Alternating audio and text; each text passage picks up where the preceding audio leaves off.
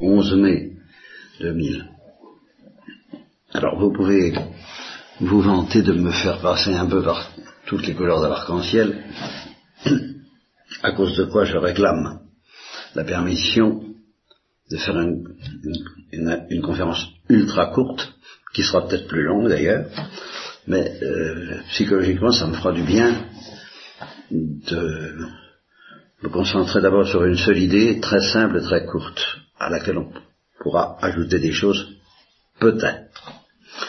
Alors, l'idée simple et courte, à laquelle je ne suis pas arrivé tout de suite, c'est pour ça que je vous dis que je passe par toutes les couleurs de l'arc-en-ciel, c'est que cette euh, expression de victime d'Holocauste à l'amour miséricordieux euh, est la source d'un formidable malentendu dont notre cœur grossier et dur est responsable. D'ailleurs, euh, cette expression maintenant, elle est cautionnée par le titre euh, de docteur de l'Église de l'intérêt de l'enfant Jésus, donc euh, on va pas aller discuter, n'est-ce pas? Mais j'entrevois le malentendu, même une, source, un nid de malentendu autour de cette expression victime d'Holocauste de l'amour miséricordieux. D'abord, le mot victime est une source de malentendu. Euh, c'est déjà corrigé par victime d'Holocauste, encore plus par victime d'Holocauste de l'amour miséricordieux, mais cette correction, on ne la comprend pas. Alors on en reste à victime, parce que c'est le premier mot qui fait, qui fait choc. Qu'est-ce que voulait dire victime jusqu'à Thérèse, exclusivement? Ben, Ça voulait dire un appel particulier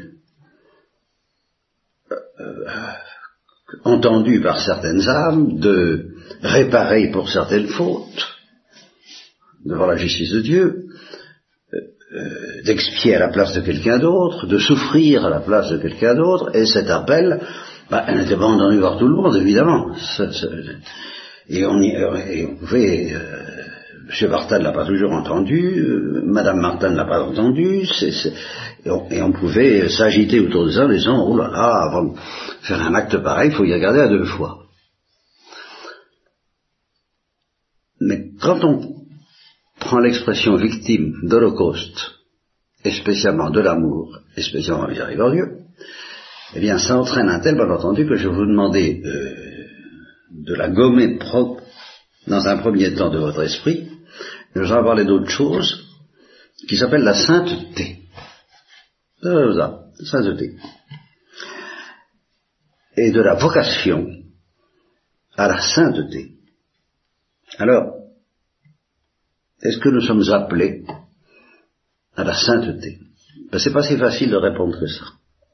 Ben, euh, là encore, il y a des malentendus. Parce que si quelqu'un se croit appelé au sacerdoce, ou à une euh, ou à la médecine, ou comme on dit aujourd'hui au mariage, ou à la vie bénédictine, ou à la vie dominicaine, on va dire, bon ben d'accord, je, je, je, me sens appelé, j'y vais. Ben, ben, ben voilà, c'est tout ça, c'est à, à ma portée, je suis appelé à ça, je, dis oui, puis j'y vais. Bon. Mais appelé à la sainteté, est-ce que c'est aussi simple? Eh Ben oui, j'y vais. Personne ne dit ça. On dit, oh oui, oui, oui, euh, bien sûr, sans doute, euh, assurément, tout le monde, bien. Mais êtes-vous vraiment appelé à la sainteté? Oh bah... Euh, mais on n'est pas sûr d'y arriver. Alors c'est pas du tout la même chose, vous voyez, il y a déjà une très grosse différence au point de vue du vocabulaire de la vocation par rapport à la notion de sainteté, de sorte que nous assimilons pas tellement, tellement sérieusement, l'idée que nous sommes vraiment appelés à la sainteté, comme on est appelé à être dominicain ou bénédictine ou marchand de café, tout ce que vous voudrez. Euh, on se dit, bah oui, oui, évidemment, oui, sans doute, euh, faut voir. On va essayer. Peut-être. Et alors, là, on oublie tout de même un petit peu le catéchisme. On dit tous les, Dieu veut que tous les hommes soient sauvés, on sent, quelquefois certains s'endorment là-dessus. Euh, et le catéchisme nous dit, au ciel, ben, il n'y aura que des saints. Il n'y aura que des saints. Donc, si être sauvé, c'est être au ciel, c'est être sauvé, c'est un saint. Ben, voilà. Et comment est-ce qu'on devient un saint? Ben, Il y a deux manières de devenir un saint. C'est encore du catéchisme, ça, c'est pas, c'est pas, c'est pas des inventions de Thérèse de l'Enfant Jésus, encore moins de moi. Hein. Il y a deux manières de devenir un saint, c'est de l'être déjà sur terre, ou de l'être au purgatoire. Je ne sais pas si vous connaissez une troisième méthode, vous. Est-ce que vous seriez, vous sentiez capable de dire, on peut très bien n'être jamais un saint ni sur terre ni au purgatoire et devenir un saint au ciel? Vous êtes capable de dire ça. Hein? Alors, s'il faut y être soit sur terre, soit au purgatoire, pour, être sauvé, pour être sauvé, il faut devenir un saint sur terre ou au purgatoire. Ben alors, écoutez, euh, qu'est-ce que c'est qu'un saint? Ben, C'est quelqu'un qui est brûlé par l'amour de Dieu, ce que, je vous dis. Peut-être pas besoin d'aller chercher des, consécrations, ni, la notion de victime. Justement, la notion de victime nous trompe, c'est spécial, est-ce qu'on va être victime? Bon, on va, victime, on va être victime, on va pas être victime, en tout cas, on va être brûlé. Sinon, on ne sera pas un saint. Un saint, c'est quelqu'un qui tombe dans la fournaise ardente de charité qui s'appelle le cœur du Christ, qui, tombe dedans et qui est dans l'intimité éternelle avec lui, bah, donc qui, brûle avec lui du même amour que lui, enfin quand même, euh, trouvez-moi une autre définition de la sainteté. Alors, euh, donc il y a, deux solutions. De devenir un saint sur la terre, et si on ne devient pas un saint sur la terre, et, par conséquent, et par conséquent mourir d'amour, parce que, alors là, c'est pas certain, c'est moins catéchistique, enfin, moi j'ai bien l'impression que un saint, c'est quelqu'un qui en arrive tout de même à mourir d'amour, que, tous les martyrs sont morts d'amour. Sinon, si c'était mort simplement comme ça, euh, on n'aurait pas la certitude qu'ils vont au ciel euh, directement, comme il semble bien que l'Église enseignait, on a l'instinct et la certitude, pour les martyrs au moins. Alors, euh,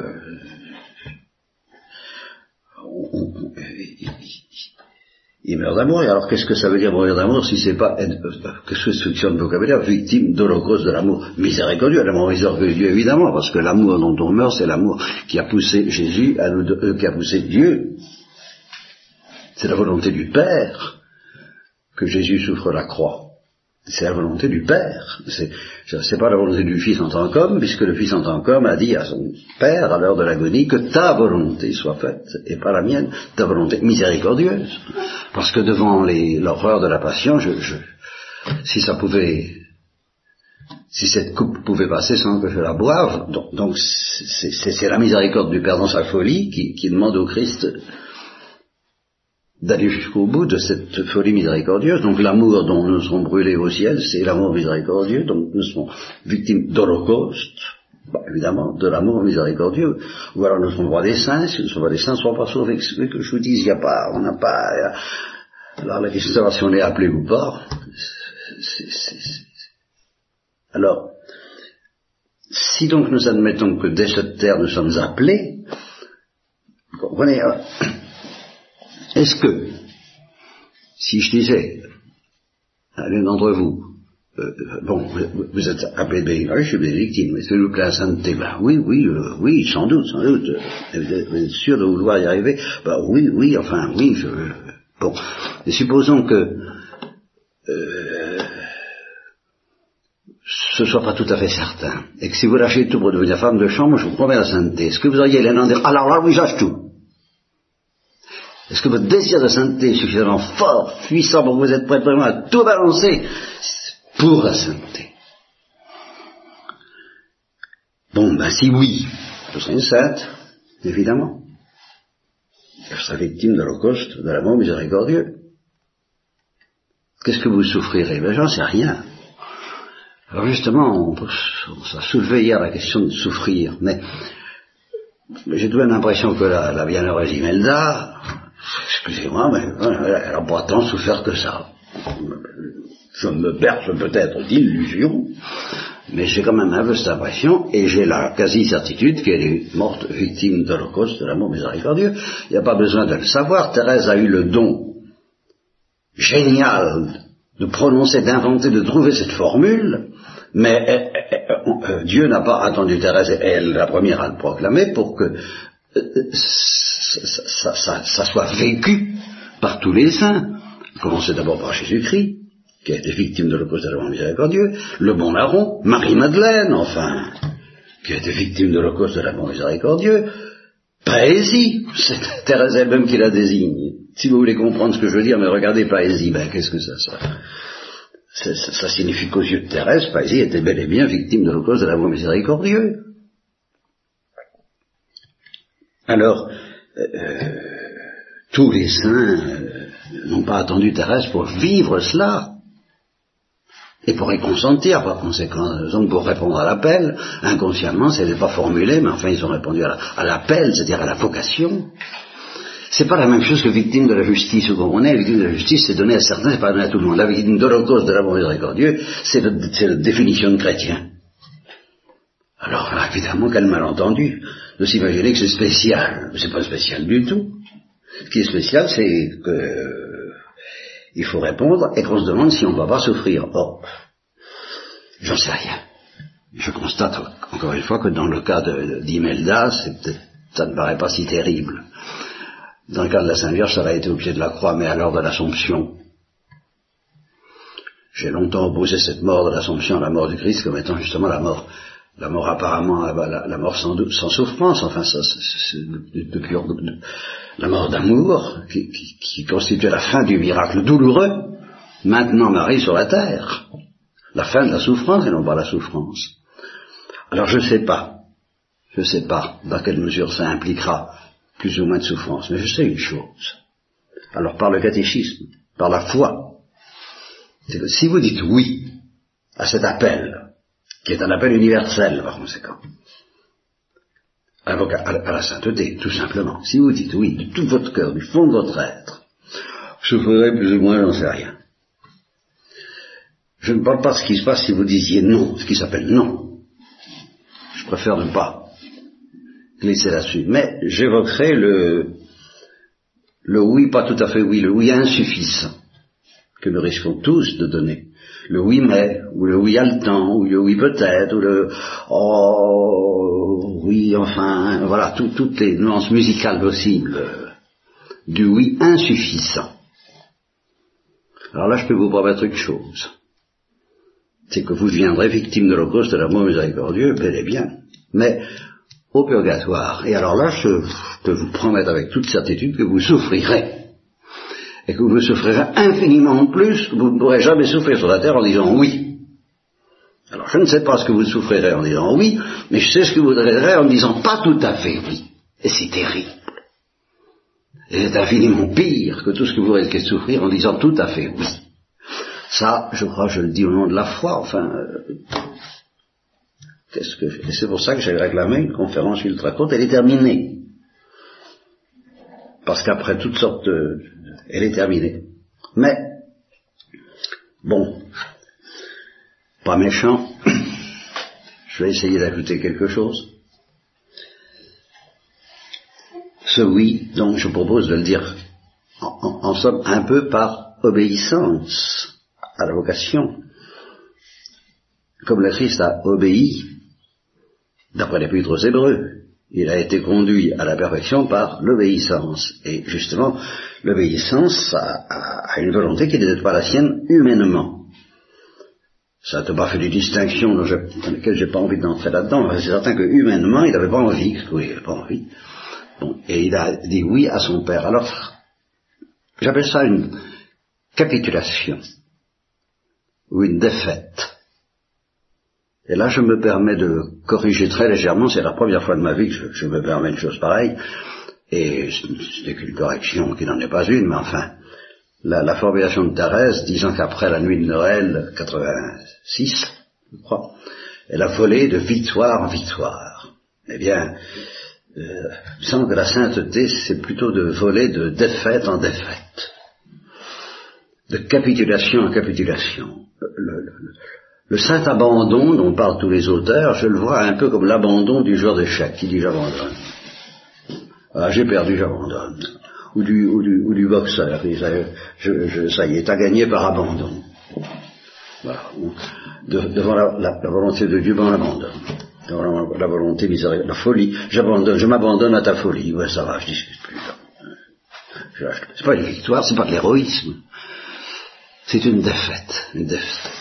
Moi, je voudrais souligner tout de même que c'est aussi et surtout une défaite d'amour, parce que Dieu n'a pas envie, et ça c'est bien plus mystérieux que tout, et c'est là où je, je, renonce à parler parce que je me mettrais à balbutier, et balbutier, c'est bien plus intéressant que de parler. Oh là là, ça aussi j'ai failli entrer dans une conférence rien que là-dessus, pour vous dire que, ce qui est intéressant dans la révélation, c'est pas la partie visible de l'iceberg, c'est la partie invisible.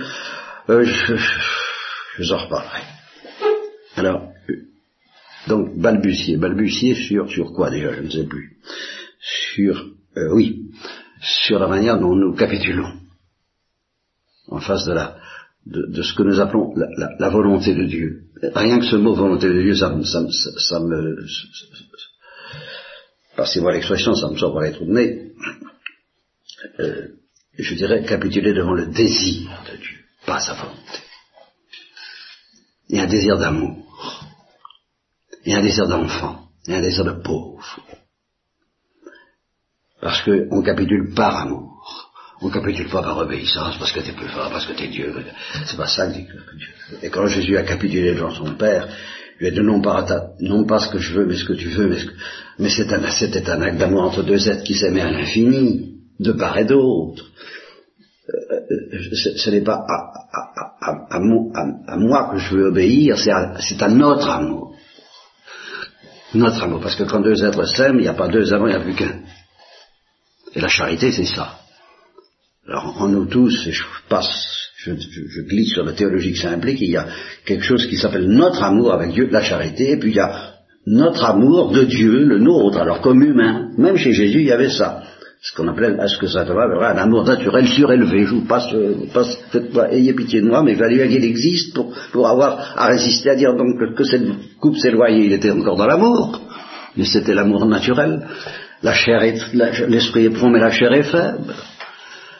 Alors ma, ma, chère qui t'aime, qui t'aime et qui t'aime d'un amour naturel surélevé, oh, mais alors notre amour, non pas, non pas ma volonté, mais notre amour, qui n'en fait qu'un, notre amour. Voilà, notre folie, notre folie commune. Alors c'est une défaite, mais c'est une défaite devant l'amour, dans l'amour, gratuite. C'est une défaite, c'est pour ça que ça rejoint bien ayez pitié de Dieu. C'est une défaite la, pitié de Dieu l'emporte sur la chair. Il faut qu'elle soit forte. La pitié de notre amour. J'ai pitié de notre amour. Je ne veux pas crucifier notre amour. Je veux que amour soit crucifié, mais pas par, pas par moi. Alors j'abandonne. Alors j'abandonne. Et c'est de cette façon que nous deviendrons victimes de l'Holocauste, de l'amour miséricordieux.